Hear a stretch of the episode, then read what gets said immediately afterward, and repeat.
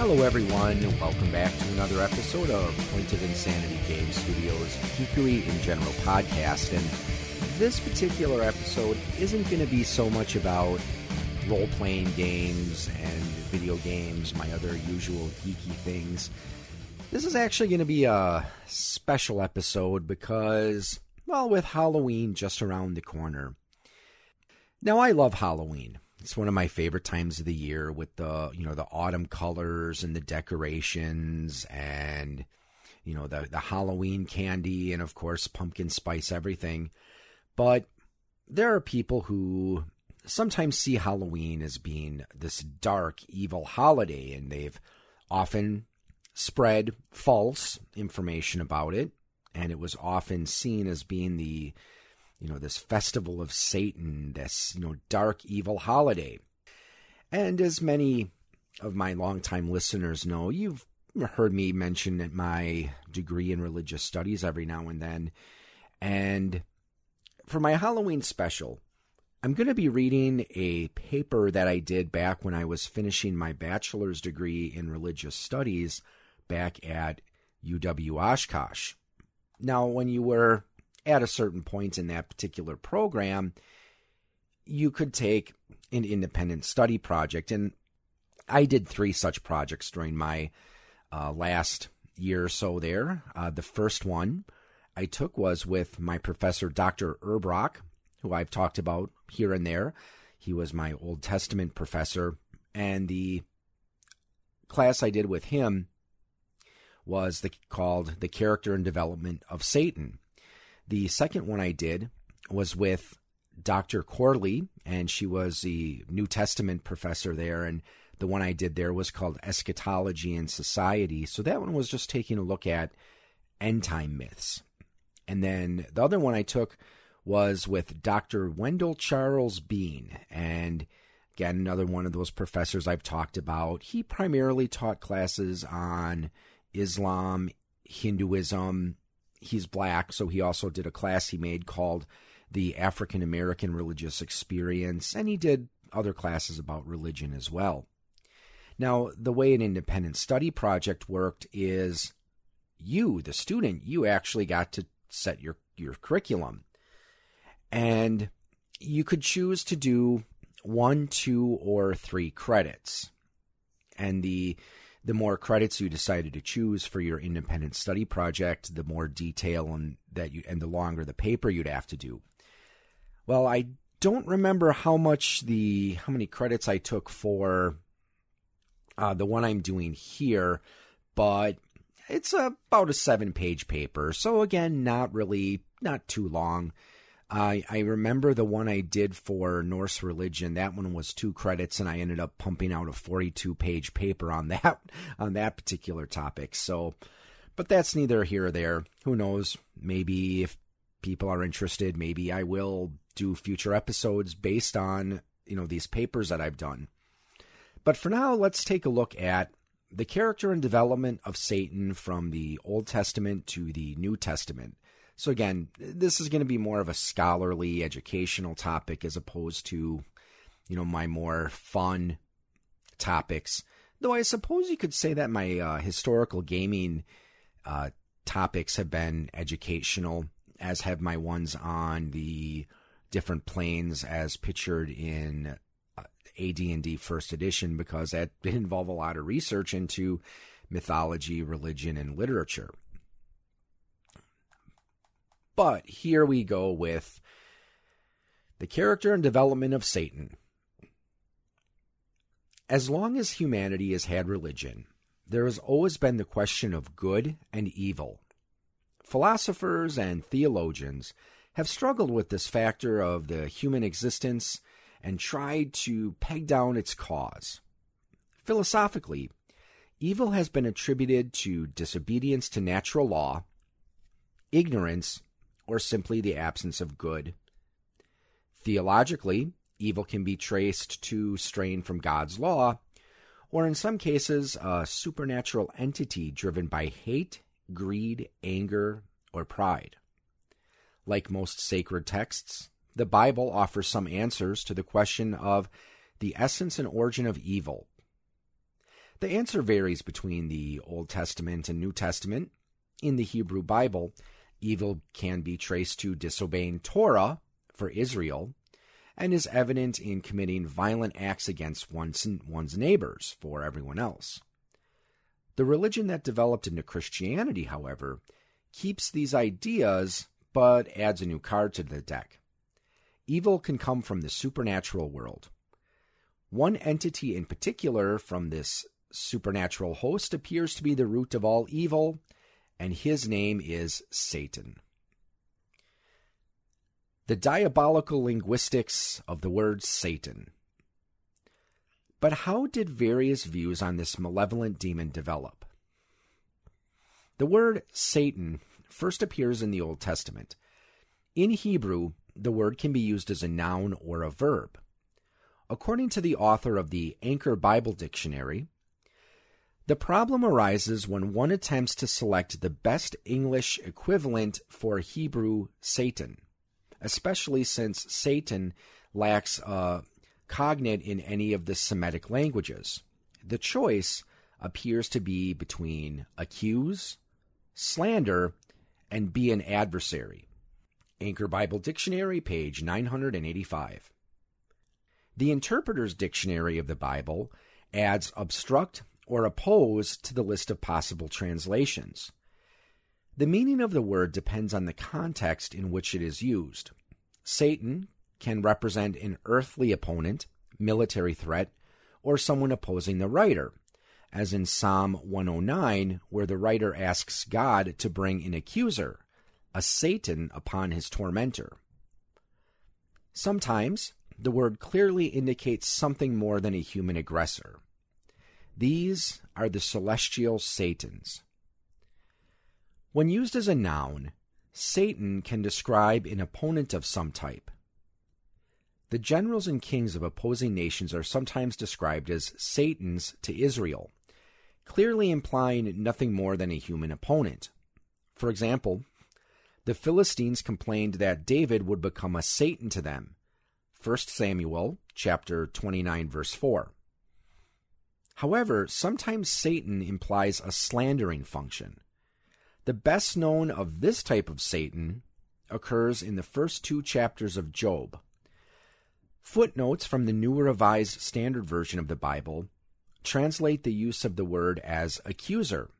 Here, the name implies a member of the divine council taking the role of the angel who asks God to put Job to the test. Part 1 Satan during the Old Testament. I form the light and create the darkness. I make weal and create woe. I, the Lord, do all these things. Isaiah chapter 45 verse 7. The writer of 2nd Isaiah would have no need for a supernatural being separate from God to explain evil. As Isaiah 45 7 explains, the Lord creates good and evil. If disaster fell upon Israel, it wasn't due to the actions of an archfiend opposed to God, but rather it was the fault of the Israelites for do- disobeying the Lord. Nevertheless, nowhere in the Old Testament does Satan appear as a distinctive demonic figure opposed to God and responsible for all evil. Interpreter's Dictionary of the Bible, page 224. Sometimes Satan implies a supernatural opponent. The earliest appearance of one of these celestial Satans in the Old Testament occurs in the book of Numbers. Chapters 22 to 24 tell the story of a seer named Balaam who had the power to bless and curse people. The king of Moab wished for Balaam to curse the nation of Israel so that he might be able to defeat them. Balaam tells the king that the Lord doesn't want him to go but eventually he acts against God's wishes. While on his way to meet with the king, he encounters an angel standing in his way. God's anger was kindled because he was going, and the angel of the Lord took his stand in the road as his adversary. Numbers chapter 22, verse 22. The angel is not called by a specific name, but is referred to as an angel of the Lord. Thus, we know the angel is working for God and carrying out his will. The angel acts in the typical fashion of most of the celestial Satans in the Old Testament. He opposes someone at God's command. The first appearance of a Satan that can be thought of as a specific figure occurs in 1 Chronicles chapter 21 verse 1. Satan stood up against Israel and incited David to count the people of Israel. Here, the celestial being is referred to as Hasatan, or the Satan. This act angers the Lord, leading scholars to believe that this is an angelic figure that acts against God's will. It can be argued that the Satan that appears in the book of Job is also a distinct figure, but he is not the powerful and semi cosmic figure of later times. The HarperCollins Study Bible prints Satan with a capital S, but lists in the footnotes that the actual text reads Hasatan, or the accuser. When this Satan first meets up with God, the Lord asks, Where have you come from? The Satan replies that he was walking the earth. At this point, God brings up the blameless Job, and the Satan asks for permission to test him. When God does grant Satan permission to test Job, the accuser follows the requests the Lord makes. He promises to test Job without harming or killing him. This Satan does perform deeds that can be considered evil, for Job's family and fortunes suffer needlessly. Even though Job is rewarded in the end with twice as much as he had before, Job chapter 42 verse 10, his children were all killed in one quick, sudden accident. This Satan is not all powerful, though. He acts only with God's permission. But the question still remains if Job's Satan was an angel filling a role or if he was a specific figure. So, what basis can be used to determine if Job's Satan is a specific figure or an angel filling a temporary role. Elaine Pagels states The storyteller plays on the similarity between the sound of the Hebrew Satan and shut, the Hebrew word to roam, suggesting that the Satan's special role in the heavenly court is that of a kind of roving intelligence agent. The Origin of Satan, page 41. Pagels then goes on to compare such a figure with the police and intelligence officers of the Persian court who would, like Job's Satan, look for signs of disloyalty. James Crenshaw, a scholar who translated the book of Job for the HarperCollins Study Bible, agrees. He comments that the use of the word Satan here indicates that an office is involved, something like a CIA agent page 751. By this line of reasoning, the scholar can argue that Job's Satan was an angel filling a specific role at the time. Any angel could act as an accuser if he noticed a lack of piety within one of the Lord's followers. However, the Interpreter's Dictionary of the Bible states that Satan's original name may have been Satanel, but his later actions of leading the divine revolt would have caused the suffix el to be cut from his name. Thus, Satan lost his divine element.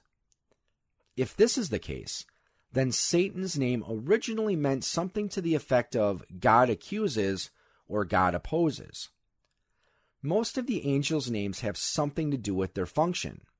For example, Raphael, whose name means God has healed, tells Tobias how to dispel the hold the demon Asmodeus has over Sarah, allowing the two to get married. When you enter the bridal chamber, take some of the fish's liver and heart, put them on the embers of the incense. An odor will be given off. The demon will smell it and flee and never be seen near her any more. Tobit chapter 6, verse 17 to 18. By these lines, it is not unreasonable to assume that the Satan in Job may have been a specific divine figure, an angel whose duty was to test the faithfulness of God's followers. If such a being named Satanel existed or was known, he may have been responsible for the incident involving David's census in First Chronicles. The final appearance of a Satan in the Old Testament occurs in chapter 3 of the book of Zechariah. The prophet has a vision in which he sees an angel of the Lord, the high priest Joshua, and the Satan. The accuser is claiming that Joshua is unfit to serve his duties but the angel steps forward to rebuke the Satan.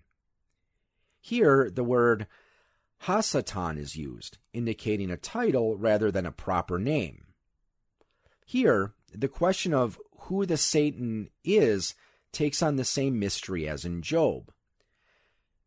Is the Satan opposing Joshua, a figure like the hypothetical Satanel, or is he an angel taking on a specific duty? With the exception of the scene in Chronicles, Satan appears as an angel of God, not opposed to him in any way. Such a view is necessary to maintain the perspective of God as an all powerful creator. But if God is in fact all powerful, then all things in the universe must be subject to him. But the world of the Jews in the Old Testament was not privileged to permanency. Part 2 Satan during the intertestamental period. The kingdom that God had instructed his followers to build on earth was to come to an end, if it had even started, that is. Israel faced a time of chaotic change. They had been through a long history of conquest and exile. They were a people who, in antiquity, had taken over other nations' land. But now they themselves were in exile first with the Assyrians and Babylonians, then later the Greeks and Romans. Times were grim for a nation that once thought they were God's chosen people. No doubt many a Jew found himself asking the Lord why he had allowed the opposing army to slaughter his family and cast him from his home. Changes in Jewish religious thought were inevitable. According to the Interpreter's Dictionary of the Bible, page 225. The theory that disaster was a divine retribution for apostasy had become increasingly insupportable, both emotionally and intellectually. To come to grips with this harsh new world, Judaism adopted a dualistic theory, perhaps with Persian influences. Rather than view their beloved Lord as the source of both good and evil, it would become more satisfying to believe that God had a rival. Who would be a better figure to peg down than an entity whose name can be translated as the adversary? This new idea allowed the rabbis to reinterpret previous scriptures. The serpent in the garden, the testing of Abraham, the worshiping of the golden calf can now be explained as the workings of this supreme evil. God could be cleansed of any sort of fault, cruelty, or weakness because now he had an enemy that tempted mankind. This new figure in Jewish theological thought also changed their worldview. Earth was no longer just a place for God to exert his will, but it was a battleground for the forces of good and evil. As Satan's role in Judaism grew, so did the stories of his origin he became identified with the sons of God who mated with human women in Genesis. He was also believed to have led a revolt against God, an act that caused him to be cast from heaven. Hellenization, or at least the desire to be Hellenized, also played a part in this change of attitude towards Satan. While under the rule of Antiochus, 198 to 187 BCE, Jerusalem was subject to a number of reforms. Circumcision and observance of Torah were banned, and the Greek way of life was set to replace the old. Naturally, many Jews opposed this new lifestyle. But not all Jews were quick to condemn the Hellenistic life. Especially among the upper class, a movement began to embrace this new system. By adopting Greek ways, they would be able to govern themselves and take advantage of mutual defense treaties. They would also be able to receive a Greek education and participate in the Olympics. However, traditionalist Jews pointed to various scriptural passages about how God would punish those who strayed from Torah. Such thinkers began to wonder who was really a Jew, thus wanting to keep with, with Torah, and who was their potential enemy, wanting to adopt foreign ways. It became common to identify these Hellenized Jews with Hasatan, a trend that became common in the early development of the Christian church and still seems to have lingered to this current day. Part 3 Satan and the New Testament. At the time before Jesus' birth, the world of Israel was in trouble. Judaism was facing confusing times. Their Greek and Roman rulers were either tolerant of Judaism or against it. In any case, the Jews were fed up with being under foreign rule and they wanted independence. Not surprisingly, the Jews desired a savior, the Messiah. Ancient prophecies of a savior who would arise to become a light to the world helped keep hope alive for some during these hard times. Expectations of the Savior varied among who expected him. Some looked for a philosopher teacher, and others watched for a military hero who would forcefully evict the invading armies. So, if such a hero were to arise, would not the archfiend oppose him? Satan had developed steadily since the intertestamental period.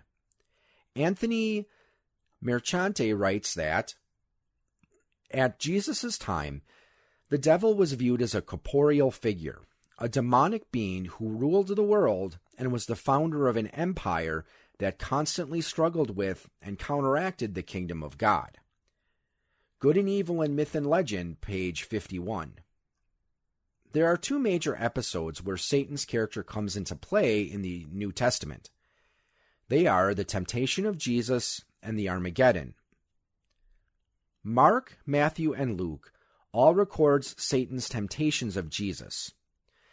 The temptation occurs after Jesus has received baptism.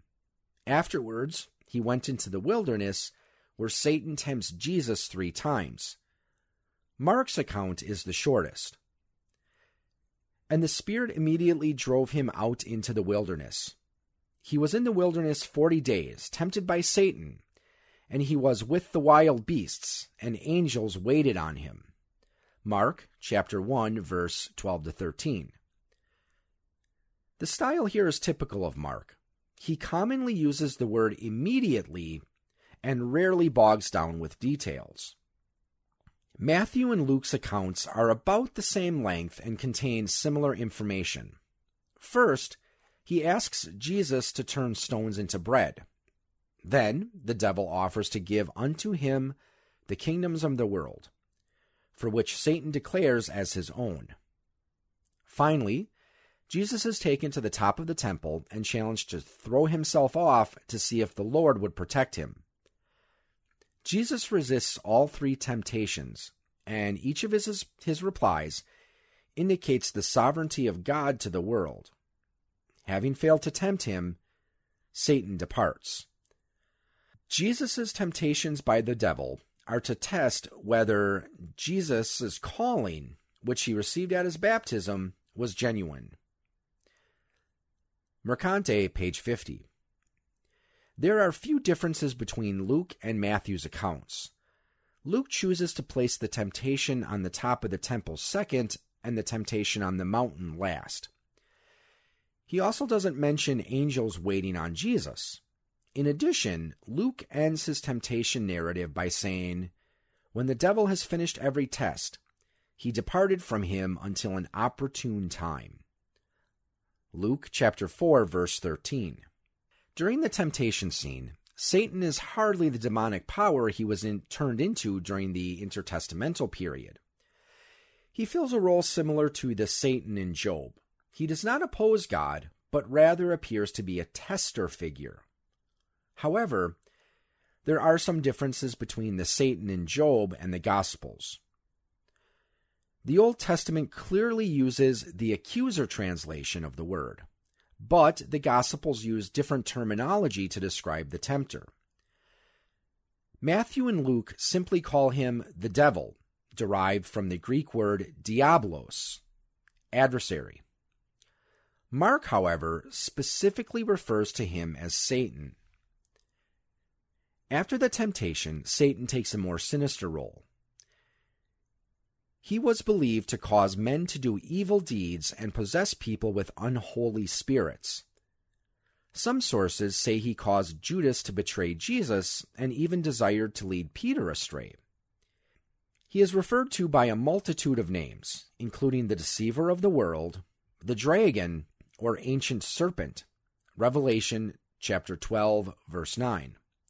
The father of lies, John chapter 8 verse 44, and as a disguised angel of light.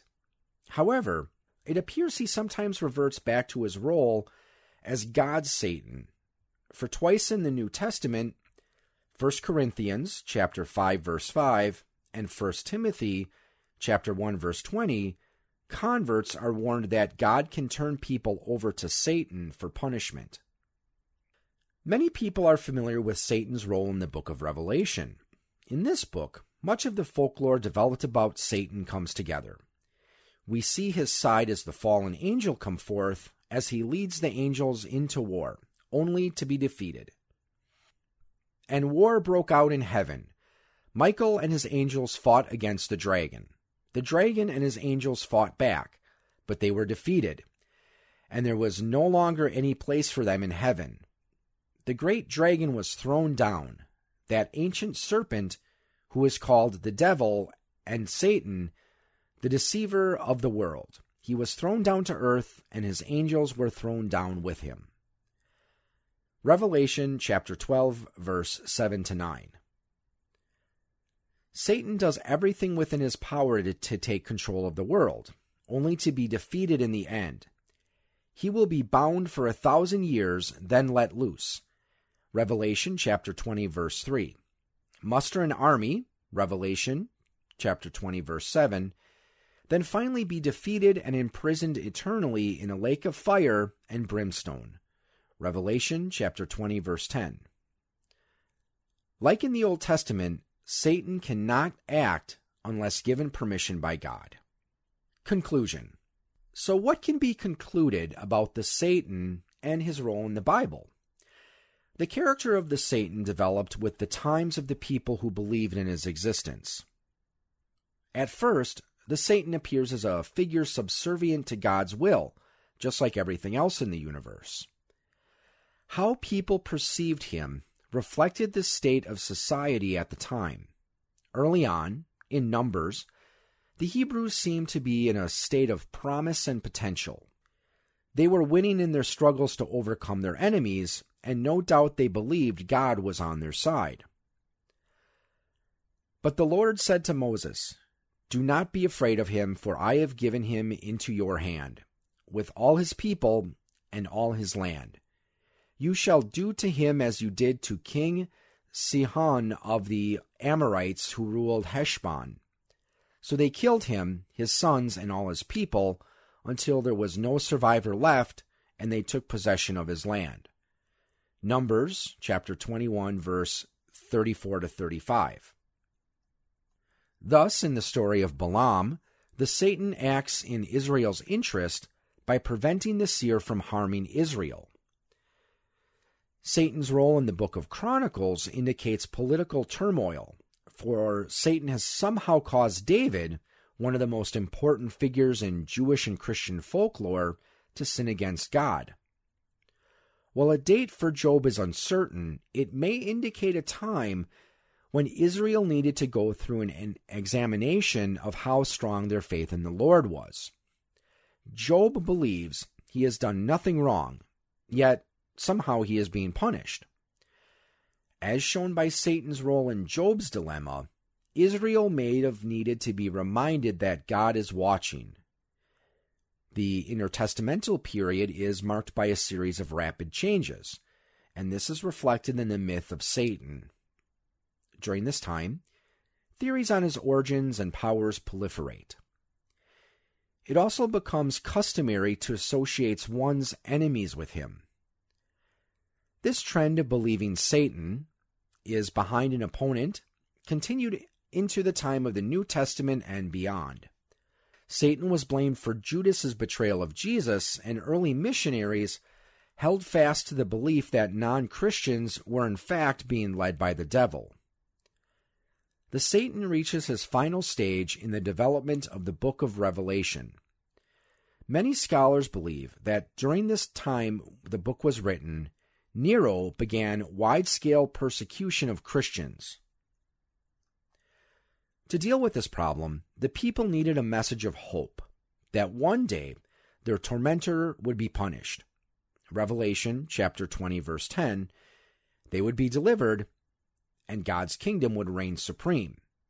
Revelation chapter 22 verse 1 to 5.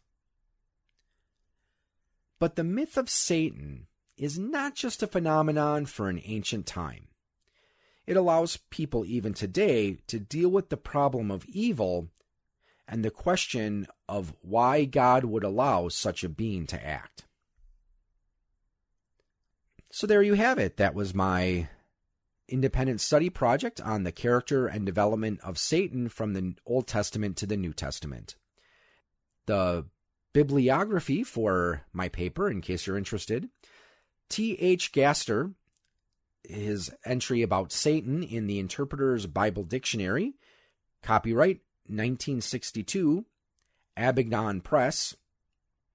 Victor Hamilton, Satan entry in the Anchor Bible Dictionary, copyright 1992 Doubleday. The HarperCollins Study Bible, copyright 1993, HarperCollins Publishers, New York. Anthony S. Mercatante, Good and Evil in Myth and Legend, copyright 1978, New York. And finally, Elaine Pagels, The Origin of Satan, copyright 1995, New York. Well, I'd like to thank all of you for listening. I hope you enjoyed the paper and hopefully found it uh, informative and interesting. So, with that said, I'd like to wish you all a safe and happy Halloween.